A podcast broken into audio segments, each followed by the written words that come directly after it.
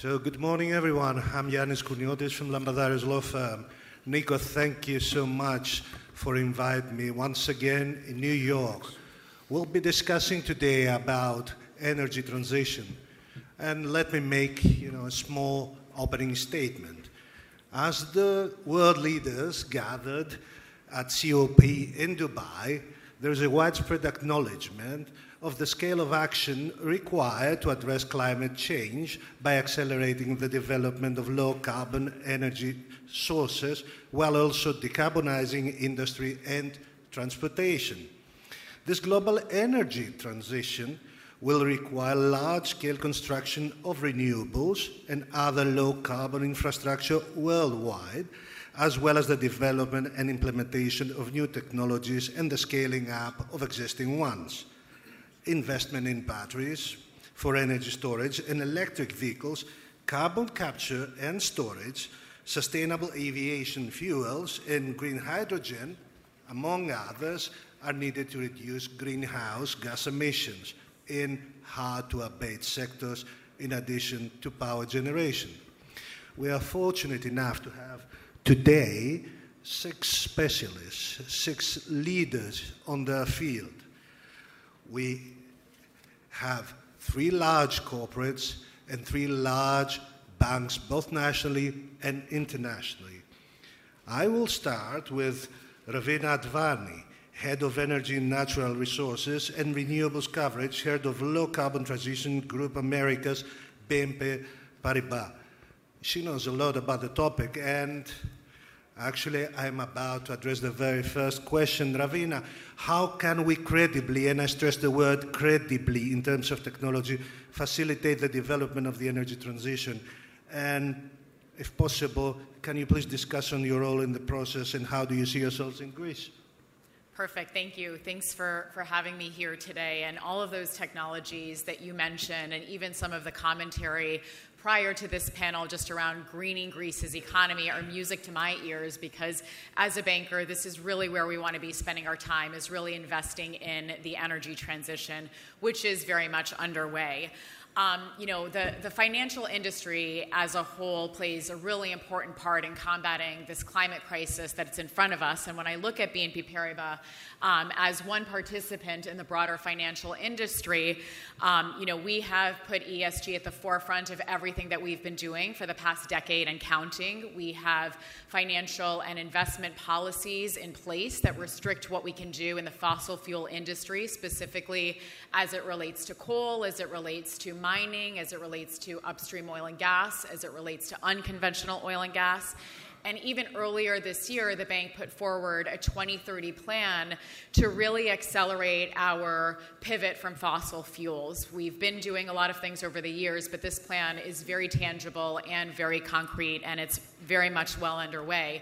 And we're doing it with an eye to ensure that we're doubling down on our efforts in the low carbon space, which is a multi trillion dollar space. When you look at the energy transition spend last year alone, um, it exceeded over a trillion dollars in capex. And de- depending on the report that you pick up, that's really going to reach anywhere from five to ten trillion dollars annually therein representing an opportunity for the financial industry and for many of us in this room. Um, we, as a bank, are doing a lot. Um, we've been growing many of our product offerings to ensure that we can support our clients really across the capital stack whether it relates to equity, whether it relates to debt. We're expanding our technology focus. When you look at the industry just three years ago, a lot of our efforts were focused on, on wind and solar globally, but now we're looking at, at hydrogen, we're looking at carbon sequestration, many of the technologies that Yanis outlined for you that were very topical at COP. Um, and lastly, we're, we're riding the tailwinds that exist right now. There's a lot of focus on, you know, the, the net zero momentum, the innovation in the industry, and all of the policy support. I won't touch on the IRA, but we're excited about Greece's National Energy Climate Plan. And as a big bank, Greece plays a very critical role in our broader transition efforts for all of the reasons that the prior panelists were talking about. There is a lot of um, transition that's underway um, in terms of solar and wind and even the floating LNG. That's infrastructure that we as a bank are financing and supporting. And we are excited about the battery storage, the additional interconnection that is going to be required to help Greece achieve its net zero plan. Thank you. Thank you so much, Ravina. And I'm moving forward to Kostas Vassiliou, Deputy CEO, Eurobank. No need to say much about Kostas. I'm going, you know, straight to the topic. Kostas, what kind of and scale of projects in the energy field are to be implemented in Greece and how these projects are to change the state of play? Is it possible for the Greek banking system to support the energy transition of the country? Thank you, thank you, Yanis. Uh, thank you for uh, having us. Um, maybe I don't. Maybe I shouldn't focus on uh, the magnitude of uh, the project in what sense that uh, I think uh, our audience heard Mr. Pyatt that actually he knows extremely well Greece, and then Mr. Minister Skylakakis, and I think actually he described in detail exactly what's happening in Greece right now. The only thing that I can say is that I fully confirm of what has, has been heard because uh, people sometimes are skeptical about uh, politicians. Uh, I can tell you as a technocrat that actually what uh, you have heard is exactly what's happening in Greece uh, right uh, now. So we'll move maybe to the next question regarding the financing of these projects. Actually, I'm very lucky today because I'm in a panel that uh, besides uh, having uh, next to me Vasilis, uh, Petros and Konstantinos, that uh, besides the colleagues from the international banks that uh, I'm honored of being in the same panel with, with them. I, am very lucky in a sense that I will give some real current examples of financing. for example, with Hellenic Energy, recently with uh, my colleague uh, Vasilis and uh, the National Bank of Greece, uh, we just concluded uh, a very innovative uh, transaction for financing uh, the acquisitions of uh, uh renewable sources projects in the magnitude of the debt was close to 750 million euros. with um, Petros and Motor Oil, we supported the acquisition of Anemos and we're working in various transactions on the renewables side and of course supporting both in Hellenic Energy and Motor Oil large uh, projects uh, uh, on uh, their balance sheet uh, uh, for the fair decarbonization and reducing the CO2 emissions in the refineries. last but not least, with Konstantinos and PPC Renewables, first of all, recently in, in a very important joint venture that they have with uh, the, of the first project was three clusters of one gigawatt and uh, ourselves, uh, jointly with other Greek banks, but also the RRF, uh, we financed all these projects. these projects had a total size of 800 million. And recently, actually, we're very proud, jointly, allow me to say, that we just financed the largest PV in Europe, not in Greece, the famous FIVI project, which is a 550 megawatt uh, uh, project. So the answer is clearly, uh, clearly, it's clearly yes. and actually, we uh, we made uh, some uh, detailed analysis and uh, in all the areas that uh, Minister Skylakakis uh, mentioned, we see that the total investments that will take place between 23 and 27 in the country in the broader energy sector will exceed 12 billion euros. And actually, more than half of them are already approved and committed by the Greek banks. I would like to emphasize in two more areas uh, it's not just having the liquidity and the capital. I would like to emphasize that the terms that we offer are extremely competitive. And it's not uh, just uh, a marketing or a pitch speech. We have so many investors coming outside Greece that could potentially bring their own banks in financing the projects in Greece. What we hear from them is that they're getting the same or even better terms both in terms of tenors, pricing, uh, flexibility, and so on and so forth, by getting financing from the Greek banks compared to the, to the international banks. Last but not least, I will stay in innovation and the capacity of uh, definitely the Eurobank team, but uh, I believe also the other international, uh, the other Greek banks on innovation and structuring capability. I will give a recent example. Mr. Mr. Skylakakis mentioned the pumping storage facility of Amfilochia. This is a very innovative project. There are not so many projects. Actually, it's the first one across Europe. And uh, ourselves as Eurobank, we had uh, uh, the honor of Terna Energy asking us to structure and lead this, this transaction. We structured and actually we invited EIB, and you know how structured notorious EIB is, uh, to look the facility, and actually we didn't have any, any comments in our terms. It's so the Greek banks have the liquidity, they have the capital to support the projects, uh, they offer competitive terms, and also they have the structuring capability for such complex transactions. Thank you, Yanis. Thank you, Kostas. It's so nice to see how all these aforementioned projects fit in with Eurobank strategy. And I'm moving on to Vasili. Vasilis Tsaitas, Group CFO, Hellenic Energy. Vasili, can you please provide us with a global view of the energy transition process and, in particular, of its opportunities as well as threats? And, if possible, a few words about the strategy of Hellenic and how does this fit in with the new environment? Thank you, Yanni. Many thanks to Capital Link for having us uh, one more year, and uh, good afternoon to all.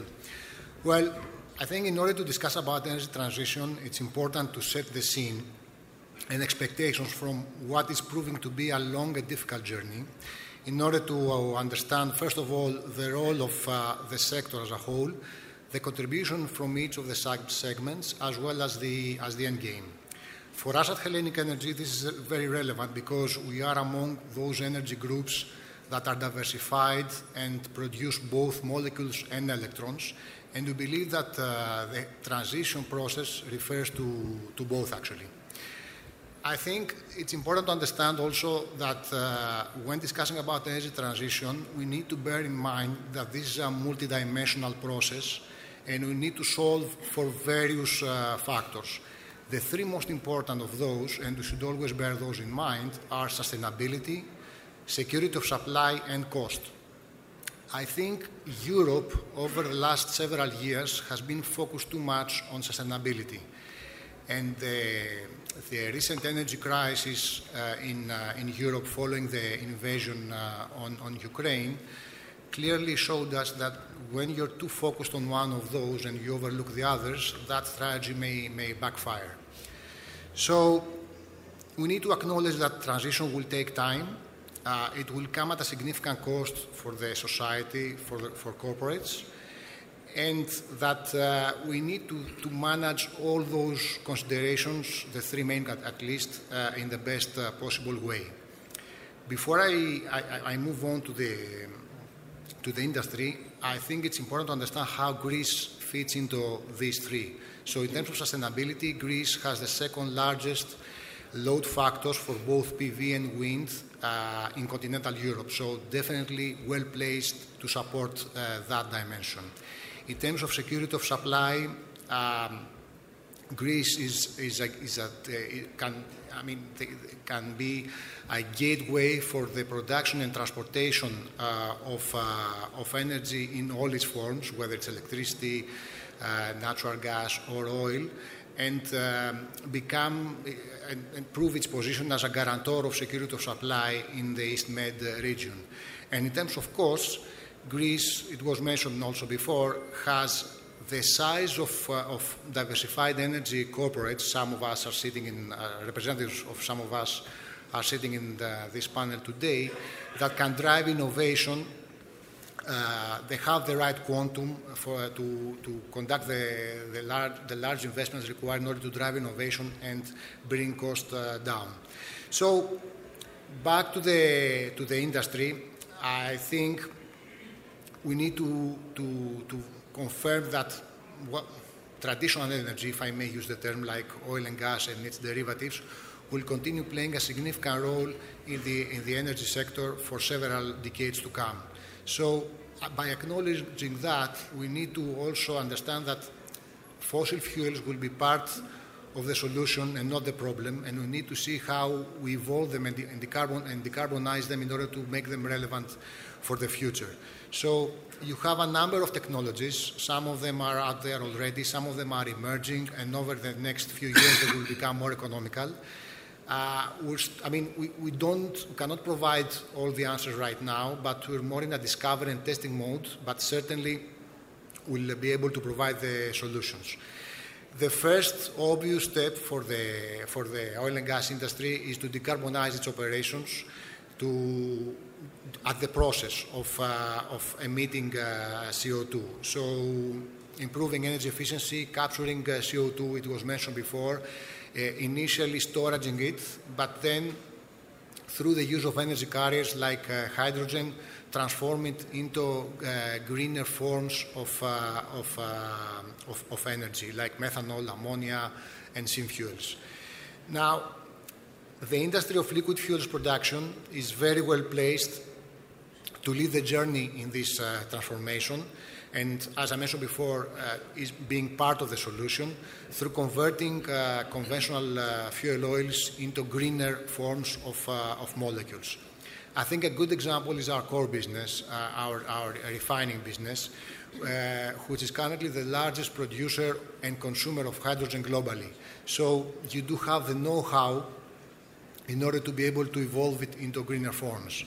In terms of commercialization, usually refiners are the, the, the, the companies that they put together the networks required in order to uh, to, you know, now we're selling uh, liquid fuels in their current form. In the future, we could commercialize hydrogen for transportation uh, in, the, in, in, the, in the global set. moving on to, to Greece, so the second question, Yanni, and how it fits into the, the picture. Um,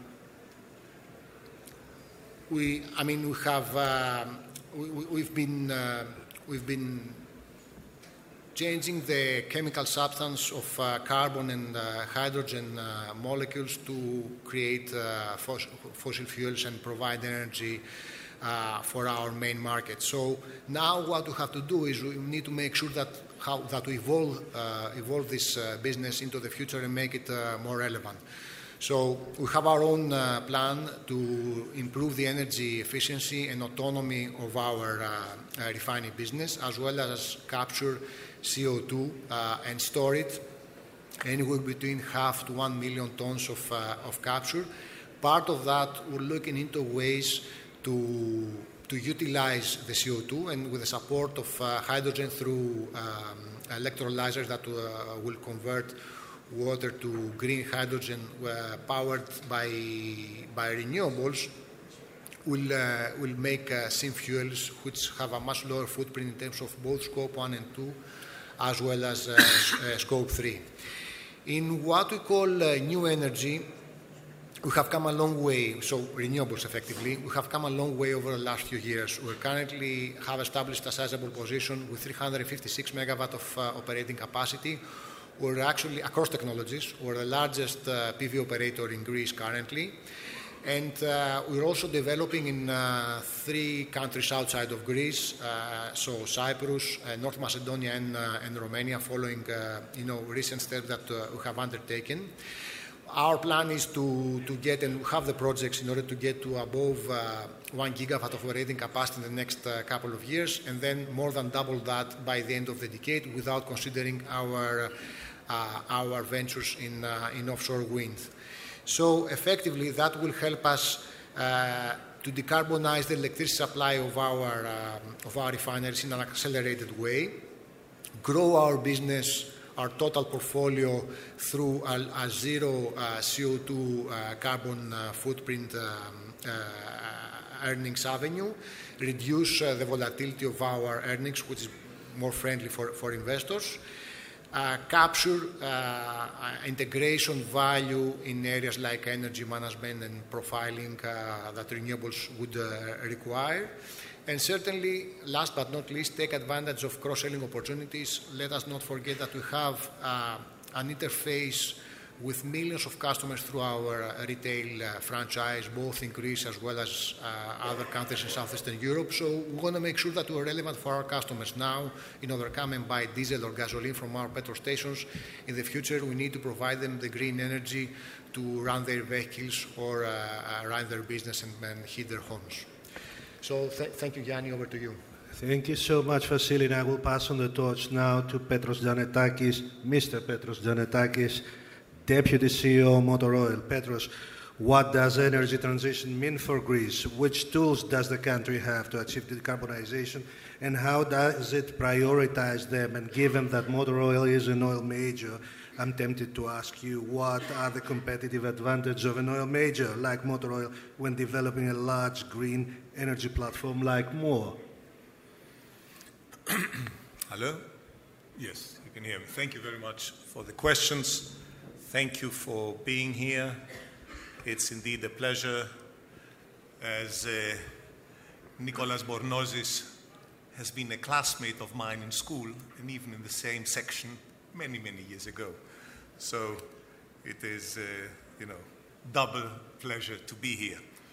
Um, thank you, Ambassador Pyatt, for covering uh, so well the part of the, you know, the geopolitical importance of Greece and the energy transition that happens in this part of the world, and to Mr. Skylakakis for highlighting the steps that the Greek government has been taking so rigorously over the past few years.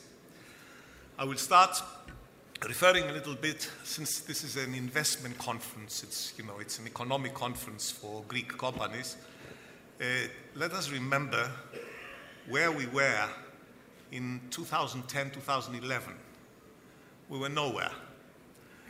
The banks that are on the panel would, you know, would look us with big, big question marks, even though there were our core, banks and we had the privilege to bank with them back then. Um, projects simply were very, very difficult, not only to be thought of, but to, to be financed. And there was a huge challenge that companies like all of us or with different reasons, each one of us, who could do, I mean, in order to survive. So the state of the economy was in a much more backwards situation, position compared to all the North European partners. Um, and the supply chains, the materials, the affordability of anything which we were trying to do at the time was simply very, very difficult, almost impossible. 2011, 2023, 12 years later. Yes, 12 years. Uh, 12 years later, we are at a step where we are now investment grade. Hopefully next year the Athens Stock Exchange will become, will enter the developed markets. And all the banks, not only the ones which are present, which, with whom we always were close, but all other international banks always continue looking at us. And Greece has really made huge strides. As Mr. Skylakakis explained and gave all the numbers, indeed, how important renewables are becoming, what percentage out of our electricity is out of renewables. I remember the Prime Minister mentioned that sometime in October, uh, for so many hours during the, during the uh, one day, we were only supplied with renewable electricity out of renewable energy.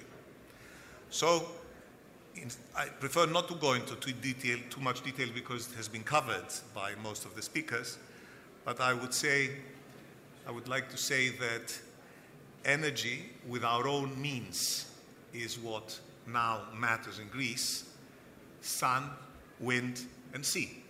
So let's do more of the same in which we know how to do it well, and all of us here have our own experience, bigger or, or smaller, in this field.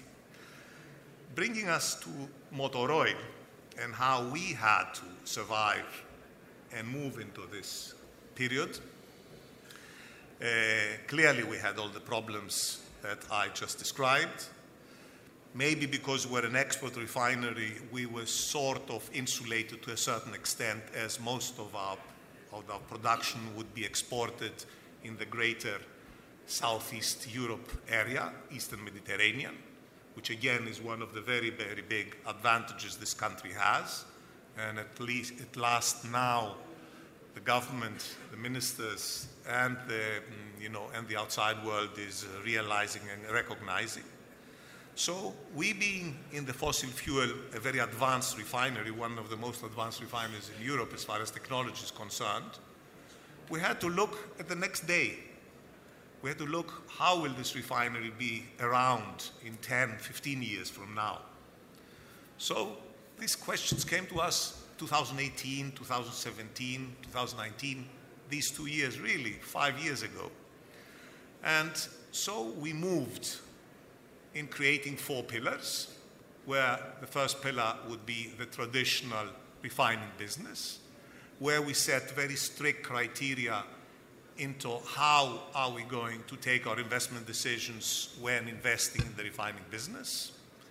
Less than five years re- repayment period, net debt to EBITDA not higher than three and a half times, so that our you know, credit investors and our banks and everybody else is happy. And the second pillar, which is retail, where we were already very, you know, very present through the Shell and RV networks, this is gradually transforming into smart shops, mini markets, charging stations of our former petrol stations. The third pillar was and is renewables. We were fortunate with, uh, as Kostas mentioned, with some acquisition, some M&A activity we did in Greece over the past few years. And so from zero, we are now having 833, 32 megawatts operating in a very big pipeline. And last but not least, cyclical economy, waste management, because this is another field where Greece is very much behind. We get a lot of penalties from the European Union for not abiding by the rules. And so we entered this field as well because we believe there is future. So a refinery that was trying to finance its oil back in 2011 to find banks to open letters of credit because the Greek banks were not acceptable by our suppliers at the time, to moving and being a pioneer in widening, broadening our operations. So I'll stop here. Thank you. Thank you so much, Petros. And we are moving on to Nomura, PJ Deschenes. Every year you provide us, you know, with detail about, you know, evolution, you know, in the sector. So I'm, I'm hugely tempted to ask you the mega trends currently in the energy transition are low carbon fuels and offshore wind, in which you are both heavily involved. Can you please provide us with an overview? And given that we discussed about oil majors and that are in the process of redefining themselves, can you please provide us with real life examples in which you are involved in that process? Thank you, PJ. Sure, certainly. So I represent part of Nomura's investment bank called Nomura Greentech. So we, we do what it sounds like we do. We focus on everything related to sustainable technology and infrastructure. And the last year has been an exciting period. Uh, I think we've seen a lot of what's been reflected in the comment of the, the last two gentlemen have spoke, spoken, which is large incumbent energy companies thinking about how they expand investments into various aspects uh, of energy transition. Um, in addition to what's been mentioned, some of the things that we've been involved in include uh, BP's uh, acquisition of its joint venture called Lightsource, which is about 60 gigawatts of solar development in, in 19 countries, including Greece. Um, so that's a very material transaction in terms of how a large uh, energy major is not just thinking about uh, solar and storage development and building out that infrastructure, but is also doing it as a furtherance of their own uh, ambitions in converting uh, renewable electrons into other commodities like hydrogen. Uh, and, and, that's something I'll talk a little bit more about, which we see as a really exciting piece of what's on the horizon. Um, here domestically, we do quite a bit uh, in the U.S., working with U.S. Uh, companies. The U.S. has a big renewable energy development market. Repsol out of Spain is an example of a, a company that we brought into the U.S. recently through their investment into a renewable development platform called ConnectGen. So it's been it's been quite a busy year um, internationally, along the theme of, of what's been reflected uh, in the first part of this panel. In, in, traditional energy companies growing their exposure in renewables. Um, low carbon fuels is interesting, and I think it's important here to, to segment uh, how we think about low carbon fuels in, in a couple of pieces You know, think historically, when somebody said low carbon fuels, we've thought about biofuels or, or fuels that are made out of uh, biogenic or, or crop based inputs, which are fine, but are actually somewhat difficult to scale, um, can be expensive, can run into challenges of kind of a dual commodity um, bind where, where, the input commodities aren't necessarily uh, linked or indexed to the output commodities. Uh, you, one of the things that, that we've been working on quite a bit lately is power to X or taking uh, electrons and turning those into a commodity, usually some type of fuel commodity, and that can be hydrogen or a hydrogen derivative or um, industrial intermediaries like methanol, which can be a shipping fuel, uh, can be an input into producing uh, important and valued commodities like sustainable aviation fuel. Um, so that's something that we've been working with a number of clients on, funding some of those initial industrial scale projects, which is, is, is a uh, a, a, new area of finance. I think it's one that initially there's going to be a lot of equity capital formed into those. These aren't quite at the stage where they're as deeply bankable as some of the traditional renewable technologies like wind and solar, which benefit from you know technically being um, low, low risk and, and, in turn low return. But I think this is actually an exciting area as the cost of capital in the last year and a half has gone up. Uh, interest rates have gone up. Capital is not as inexpensive as it used to be. Um, and as a result, I think companies are, are, looking into how they might achieve higher return projects. And some of that's going to take the, the management uh, and understanding of, of, commodity exposure, which a lot of the traditional energies um, have as a strong suit. And I touched on offshore wind as well. I thought it was really exciting to hear um, the uh, objectives in Greece of, of reaching 12 gigawatts of offshore. We could be sitting here in a couple of years having Greece surpass the United States in offshore wind production. Um, we're kind of struggling here domestically in getting our industry off the ground. Um, but we see this as an area that, that that's going to um, be an important contributor as well. Uh, we've, we've worked in Asia where a number of the Asian companies I think are, are going to be the next source of large uh, offshore wind development and capacity installation. And I think as the, the industry continues to mature, seeing some of that come to other parts of, of Europe like Greece is, uh, is an area that we're paying attention to and look forward to working in as well. You know, as, as Nomura, we're, we're not a, a, balance sheet bank, so we're not a low cost capital provider or lender.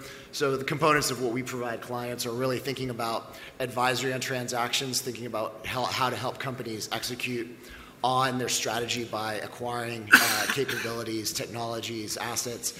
Um, we think about how to uh, intermediate in the, um, the, the growth capital for how these industries are being built up and how developers of, of new infrastructure are getting that kind of uh, construction uh, capital and some of that intermediate capital that sits between kind of pure risk capital and having access to the broader capital markets like the debt capital markets and the equity capital markets. And the last thing I'll say, we've spent a lot of time over the last two years building up a, a next generation transport and logistics platform, which complements a lot of what's said about Greek's, uh, Greece's leadership in the maritime industry, um, a lot of what's going to happen in shipbuilding over the coming years, and also looking forward to new forms of bunkering fuel that are going to provision uh, the next generations of ships that are built and, and progress the energy transition and, and, shipping transportation emissions.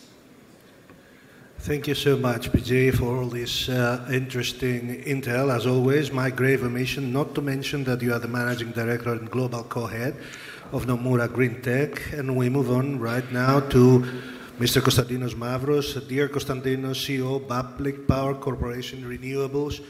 Konstantinos, you're in an interesting position. You're managing an entity in which the state holds a stake.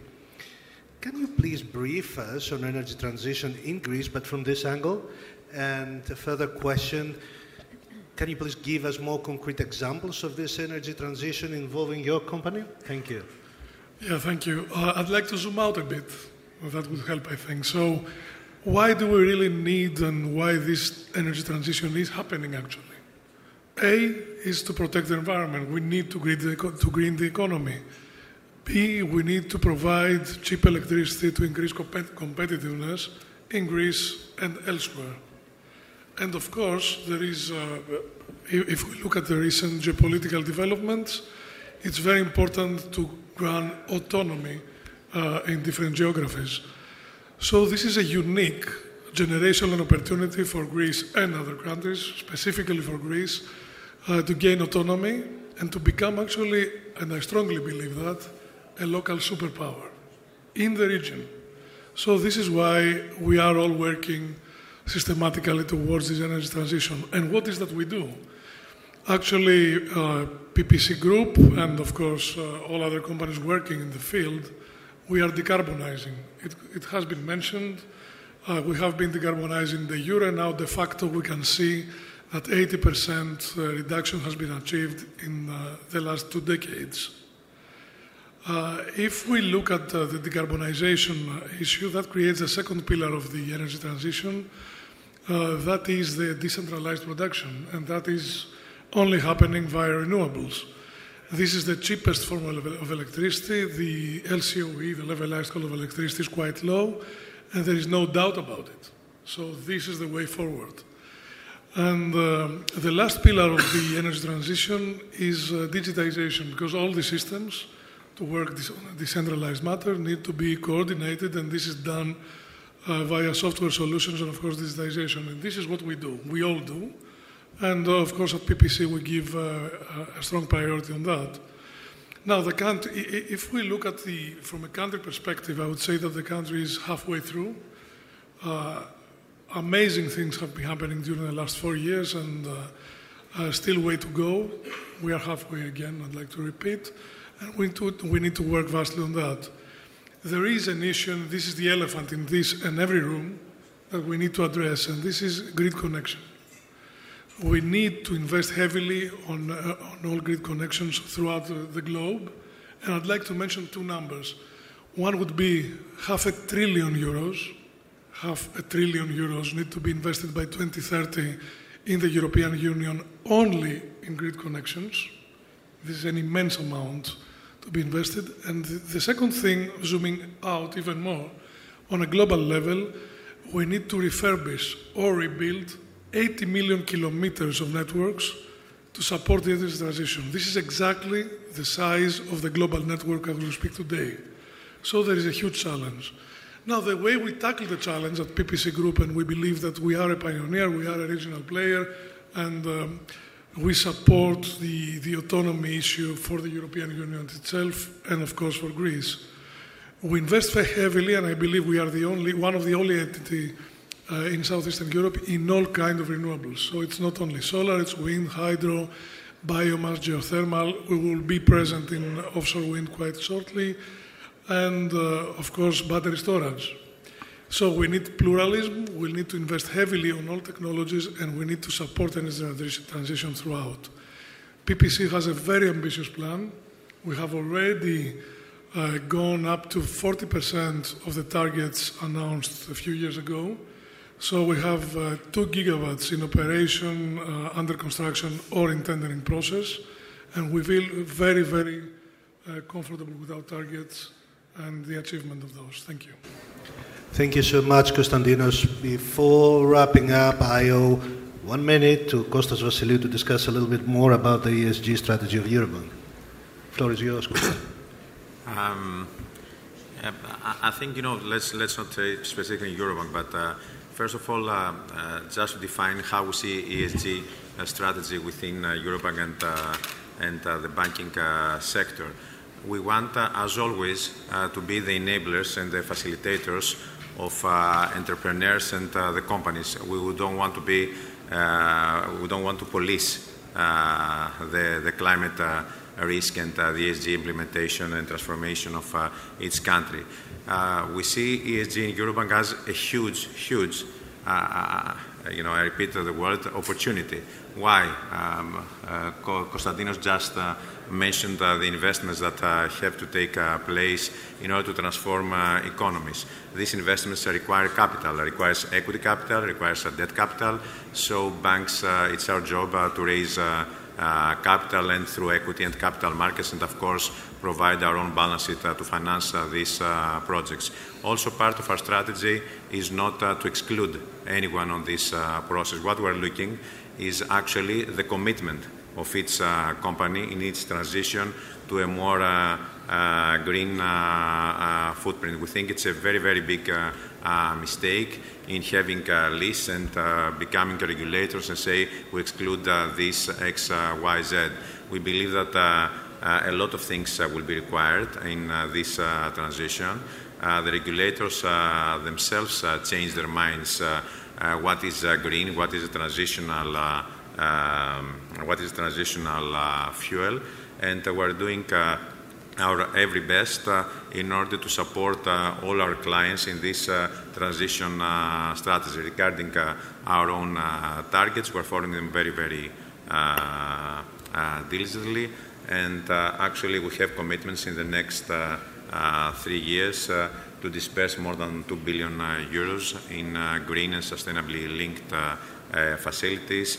35%, since we're discussing about energy, 35 to 40 percent of uh, any financing that we will do in the energy sector, it has to be uh, sustainable.